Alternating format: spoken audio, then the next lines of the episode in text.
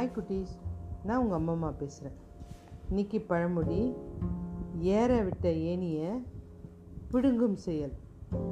அதாவது வாழ்வில் நம்மளை ஏற்றி விட்டவங்கள நம்ம வந்து நம்மளுடைய தோல்விக்கு காரணமாயிடுறாங்க. இது காலத்தின் கோலம். அதாவது ஒருத்தரை ஏற்றி விட்டுட்டு அவங்களே அதை பிடுங்கிடுறாங்க. இதான் ஏற விட்ட ஏனிய பிடுங்கும் செயல் பழமொழி. ஒரு நாட்டில் ஒரு சாதாரணமான ஒரு ஆள் இருந்தான். அவன்கிட்ட ஒரு கழுதை இருந்துச்சு. ரொம்ப பெரிய அவனுக்கு அந்த கழுதை மேலே. ரொம்ப நண்பனாயிட்டான். வேற மனுஷங்க யாருமே கிடைக்கலன்ற மாதிரி அந்த கழுதைக்கிட்ட பேசுறது அதுக்கு ஒரு பேர் வச்சுட்டான் கந்தர்வ கந்தர்வநேசன்னு வச்சுட்டு அது மேலே ரொம்ப பாசமாயிட்டான்.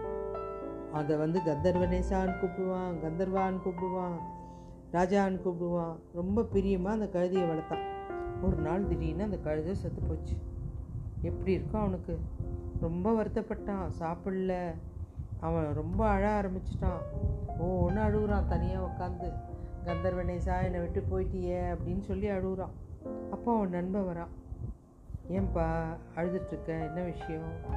என் கந்தர்வனேசன் இறந்துட்டான் அப்படின்ட்டான் யார்? யாருன்னு கேட்டுட்டியே அப்படின்னு ஓன்னு அழுகுறான் அவன் நண்பனுக்கு பயம் வந்துடுச்சு. இது என்னடா அது யாருன்னு கேட்டதுக்கே இந்த அழுகு அழுகிறான.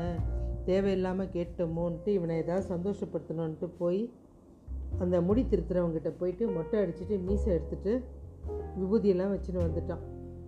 கந்தர்வநேசன் இறந்ததுக்கு நான் வருத்தம் தெரிவிக்கிறேன் அப்படின்னு அழுகுறான். கூட உட்காந்துட்டு அந்த மீசை எடுக்கிறவன் கேட்குறான். எதுக்குப்பா மொட்டை அடிக்கிற? மீசை எடுக்கிற? யாராவது இறந்துட்டாங்களா? கந்தர்வ நேசன் இறந்துட்டான். உடனே அவனுக்கும் வியாபாரம் வேணுமே. பா கந்தர்வநேசன் இறந்துட்டா எல்லாரும் மொட்டை அடிக்கிறவங்களாம் அடிச்சிங்கன்னு. யார் பாரு யாரோ இளவரசர் இறந்துட்டாரு அப்படின்னு சொல்லிட்டு எல்லாம் மொட்டை அடித்து மீசை எடுக்க ஆரம்பிச்சிட்டாங்க. ஊருக்குள்ளே எல்லாரும் மொட்டை மீசை எடுத்துட்டாங்க. பார்த்தவனே கொஞ்ச நாள் கழித்து அமைச்சர் வரார். என்னப்பா எல்லாரும் ஊருக்குள்ளே மொட்டை அடிச்சுட்டு மீசை எடுத்துகிட்டு இருக்கீங்க? விஷயம் தெரியாத அமைச்சரே கந்தர்வநேசன் இறந்துட்டாரு ஐயோ ராஜாவுக்கு தெரிஞ்சால் நம்மளை தீர்த்துடுவார் ஏன்னா ஒரு அமைச்சருக்கு இது கூட தெரியலையான்னு கேட்டாருன்னா நம்ம என்ன பண்ணுறது யாராவது சொந்தக்காரனாக இருப்பான் அரசருக்குன்ட்டு நேராக போய் மொட்டை அடித்து மீசை எடுத்துகிட்டு வந்துட்டான். அதுக்கப்புறம் மறுநாள் அரசபைக்கு போகிறார் அமைச்சரை பார்த்தோன்னே அரசர் கேட்குறாரு என்ன? மொட்டை அடிச்சிட்ருக்கீங்க யாராவது இறந்துட்டாங்களா? ஆமாம் அரசே கந்தர்வநேசன் இறந்துட்டாரு. ஐயோ ராணிக்கு யாராவது வேண்டப்பட்டவங்களா இருப்பாங்க? தேவையில்லாமல் நம்ம இப்படி உட்காந்துருக்கோமேன்ட்டு அவர் உடனே மொட்டை அடிச்சுட்டு மீசை எடுத்துட்டார். எல்லாருமே எடுத்துட்டாங்க. இப்போ திபு திபுன்னு ராணியை பார்க்க போகலான்ட்டு கிளம்புறாரு இவர். அந்த புறத்துக்கு போனால் ராணி அழுதுட்டு உட்காந்துருக்காங்க நம்ம நினச்சது கரெக்டு தான் அப்படின்னு சொல்லிட்டு போகிறாரு அந்த அம்மா கேட்குறாங்க என்ன விஷயம்? எதுக்கு மொட்டை அடிச்சிருக்கீங்க? அப்படின்னு கேட்குறாங்க கந்தர்வநேசன் இறந்துட்டான் இல்லையா? அதுக்கு தான். உங்கள் அப்பாவா? அண்ணனா? இல்லை எனக்கு தெரியாமல் யாராவது இளவரசர் இருக்காங்களா?